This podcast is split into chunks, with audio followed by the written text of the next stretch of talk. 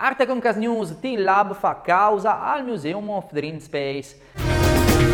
Le installazioni di arte immersiva sono ormai sempre più diffuse e a detta del Team Lab anche copiate. Quando Team Lab, il collettivo artistico giapponese noto per la creazione di ambienti software interattivi a 360 gradi, ha aperto un museo a Tokyo nel 2018, ha attirato più visitatori durante il suo primo anno rispetto al Van Gogh Museum di Amsterdam.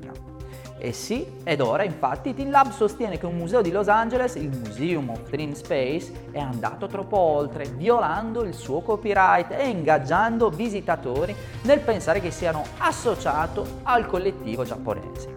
Negli ultimi due anni Lab ha intrapreso una battaglia legale contro il museo fondato dagli Stati Uniti dalla società tecnologica di Pechino chiamata Dahoo, che produce anche spettacoli di luce, mappe 3D e installazioni per centri commerciali.